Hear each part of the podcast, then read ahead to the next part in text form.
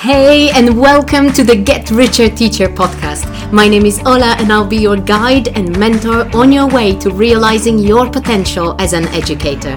If the title of the podcast is triggering, that's even better, because that means that I still have some work to do. My mission is to help teachers work independently and believe that they deserve more freedom and more money. As a teacher, you are allowed to work with your perfect students rather than some random people challenging how much you charge and asking why so much.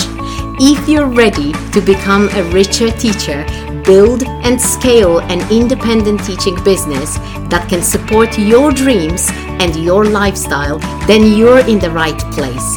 The world knows that teachers are superheroes. Let's get paid what we're worth, shall we? Hey, teacher, and welcome to another episode of Get Richer Teacher. I've been in a mood for recording podcasts that are more about how we think about our work and how we think about ourselves, and um, disappointingly or not disappointingly, hopefully, if you're listening to this, um, this is going to be another one in that same sort of manner. Because today I wanted to talk to you about who you are and how you're not just a teacher. And hopefully, um, as I promised in the title, this episode will change a little bit the way you think. So I actually got inspired to record something like this um, after reading two books, and the books have changed my perspective so much. I should, I think they should literally be prescribed by psychotherapists or even teachers at schools. Honestly, they are so deep and I could relate to so much in them that honestly, I, I can only recommend them to you. So if you've never heard of Brianna Wiest, uh, definitely go and check her out. Brianna Wiest, I will obviously put a link to that name, or sorry, just just a written form of her name in the description of the podcast. And the two books that I mentioned are 101 essays that will change the way you think. That's the first one, and the second one is The Mountain Is You, and the second one um, made the biggest impression on me. I think it's going to be one of my favorite books ever, and I think I know I'm going to read it again. I've listened to it as an audiobook, and I literally wanted to have it all in writing so I could highlight literally half of it. So uh, that's just a little bit of context. And I wanted to let you know that if you um, want to do something for yourself, especially in that season now, the festive season. Perhaps you're you're running a little bit too fast, or maybe you're getting tired um, because the end of the year is coming.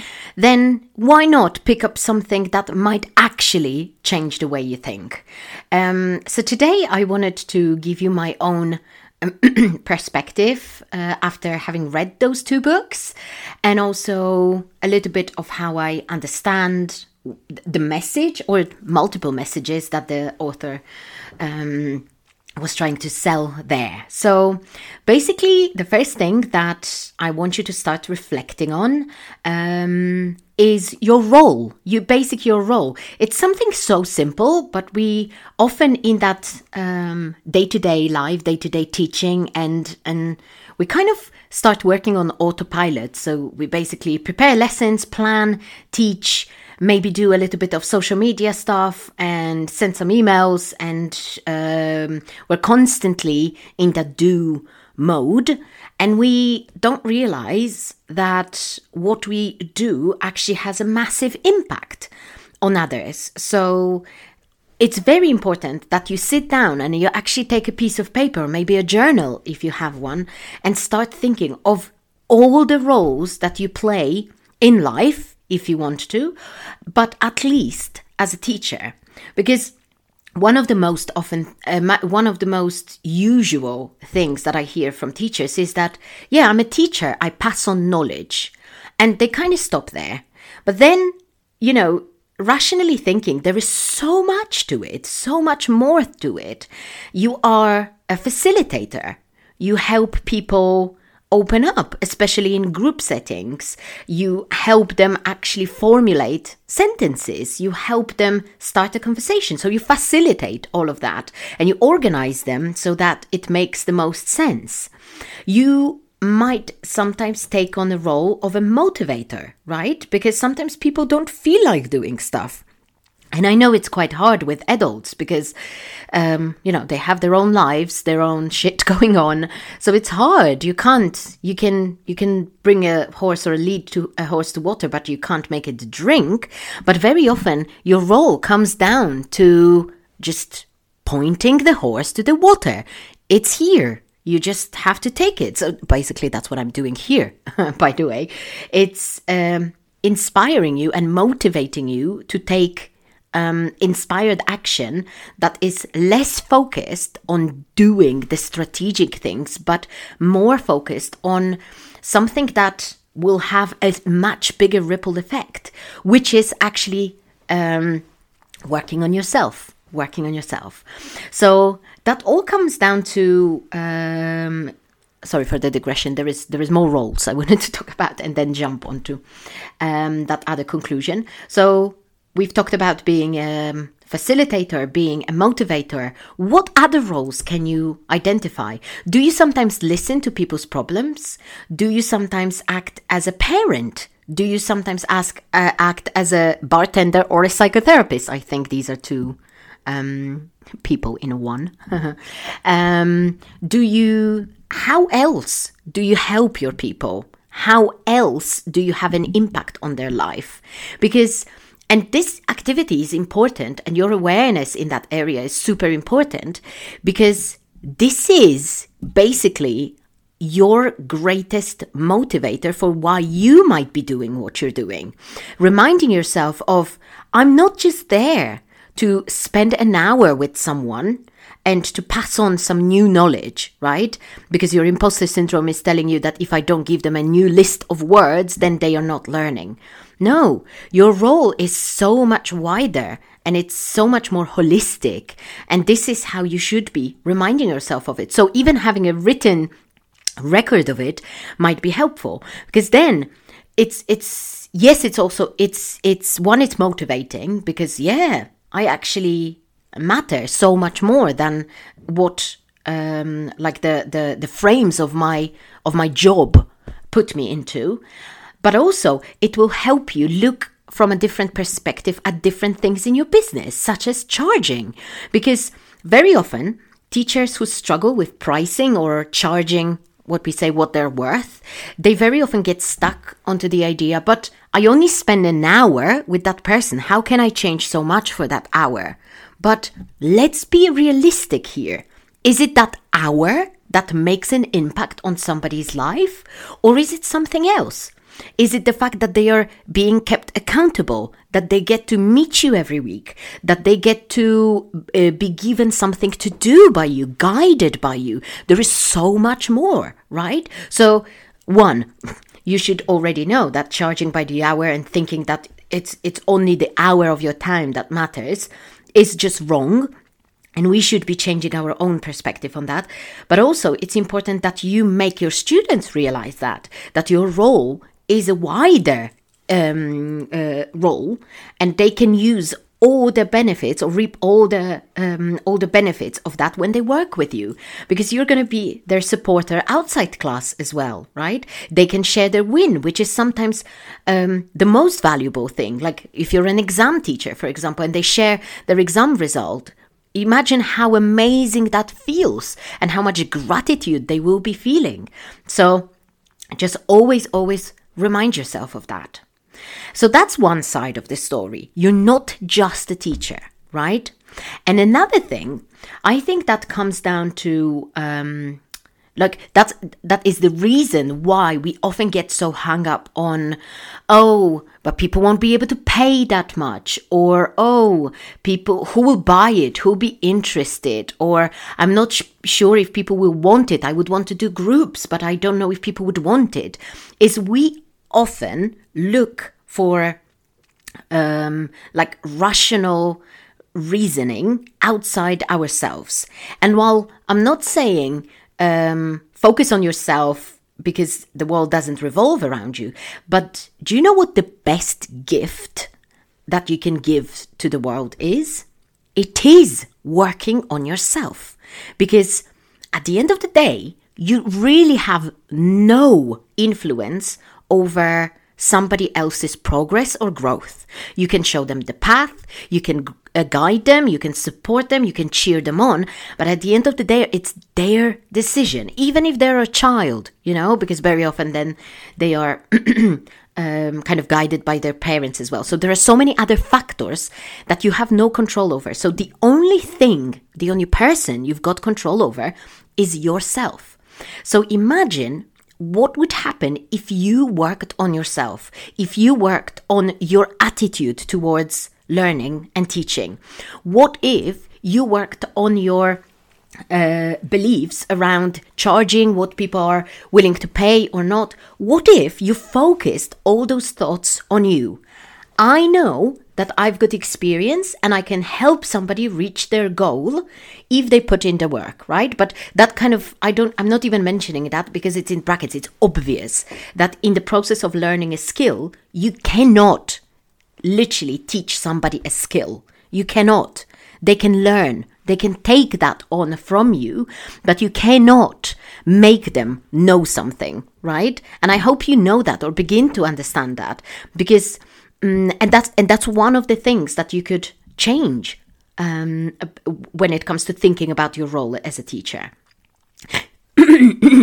another thing might be, pardon me, another thing might be you thinking um, about how sometimes we like to blame external circumstances for things that don't work out for us. So, like, for example, you may think, oh, I really wanted to start being active and consistent on Instagram, but there was just so much to do. I have no time. And that argument, I have no time, is just so common. People say, I've got no time because there are so many things. Like, for example, you have a family, you have children, and obviously you have lots of things and responsibilities. But again, everybody has the same amount of time during the day. I've got the same amount of time. I've got a family, I've got a child, I've got a house to clean, I've got a garden that looks like a mess. I I've got so many things going on and I'm also multi-passionate, so I've got thousands of ideas that I want to realize every 5 minutes. So, how do I all do it? I don't. I don't do everything. I just prioritize at times and I drop some of the things. And guess what? It's a choice. It's not circumstances don't happen to you. Obviously, apart from things like trauma, I've been to, through trauma and and negative experiences. You've got no control over that, but you have control over how you move on from there or how you uh, how your attitude is and how you're thinking about those circumstances is because I could have completely given up. Like you may have seen it on Instagram, I shared quite openly how hard the beginnings of my um, motherhood were for me. I had postnatal depression and everything. I could have completely given up because it was another choice, and I did give up for many, many months. I didn't want to do anything. I was frustrated, angry, and sad. But then there comes a moment when you realize this is all up to me. It's not a circumstance. You cannot give control to that circumstance, right? Or another example might be money. So everybody, I think, is now kind of experiences the effect of the financial crisis. The prices are going up. The inflation is super high. Um, like the prices of electricity and gas and everything are super high. And like I had this conversation with my husband, and I asked, "So are you like panicky when it comes to our electricity bills?" And he said, It's worrying, but I'm not panicky. And then we had that really deep conversation about how sometimes we think because obviously that's an external circumstance. The prices of gas and um, electricity are going up and we might struggle. But again it's up to us how we approach it. What if we all thought it's temporary? We're gonna go through it and we're going to be fine on the other side. It might be hard, and nobody is expecting you to just, you know, to just, um, to just pretend like nothing is happening. Absolutely not. But you can totally tell yourself that this is temporary and it too shall pass right? And the same with any negative situation in your life. A really, really unaligned student who is just getting on your nerves, who is always late or always uh, late with payments or whatever. You can make decisions that will change the course of all that. So I'm just going to repeat myself. Think of how big your role is when it comes to being a teacher and, or even in life. Like, what other lives do you influence and how? What impact do you have on them with everything that you do? And the best thing that you do to even expand this impact is to work on yourself is to make your circumstances work for you or think about them in a different way so they don't uh, so they don't limit you because when people see that there is someone who despite adverse like adversity, despite negative circumstances, despite trauma, despite neurodiversity, despite, um, I don't know, sexual orientation, because that still might be a problem for so many people, that they succeed. It's the most inspiring and fire igniting thing in the world. So I understand that you might not feel the need to inspire other people that you, that you just want to sort your own life out but just remember and remind yourself that it will happen anyway. And if you work on yourself, people that you attract into your life will also be less random. There will be people who will be in that kind of state of, oh my God, you're inspiring. I love what you do. I love how you um, how you present things. I love how you've changed my perspective on language. It's people usually don't tell you, I love how many new words you've taught me. It's about changing something that is so much deeper in them, right? So the more positive outlook you have on certain situations and approach and a humanistic approach to people, to your students, and to life, the better it is for everybody, you included, and everybody around you. All right? I hope it has given you lots of food for thought. Again, read Brianna Wiest's books. The Mountain is You. This is all about self sabotage and uh, the 101 essays that you can just literally dip into in and out. I didn't read the essays in like a linear manner. I just dipped into it when I when I felt like it, and it was absolutely amazing. And I'm going to link to those books or give you the titles in the description. Hope you'll get inspired. All right, let me know your thoughts and reflections, and I'll see you in the next episode. Bye. It's not your fault that you don't know how to make good money as a teacher or how to market your teaching. Nobody's ever taught you, but I'm on a mission to change that. Teachers make the world a better place and they can be excellent at business. They just need direction. That's what I'm giving you here and on my YouTube channel under the same name. Make sure that you also follow me on Instagram at Ola underscore coaches underscore teachers and check out my website www.olakowalska.com to see if any of my paid offers, including my one to one coaching, my business foundation course, The Rocket, or my membership for teachers in business, could be the right fit for you. I'll see you soon in the next episode.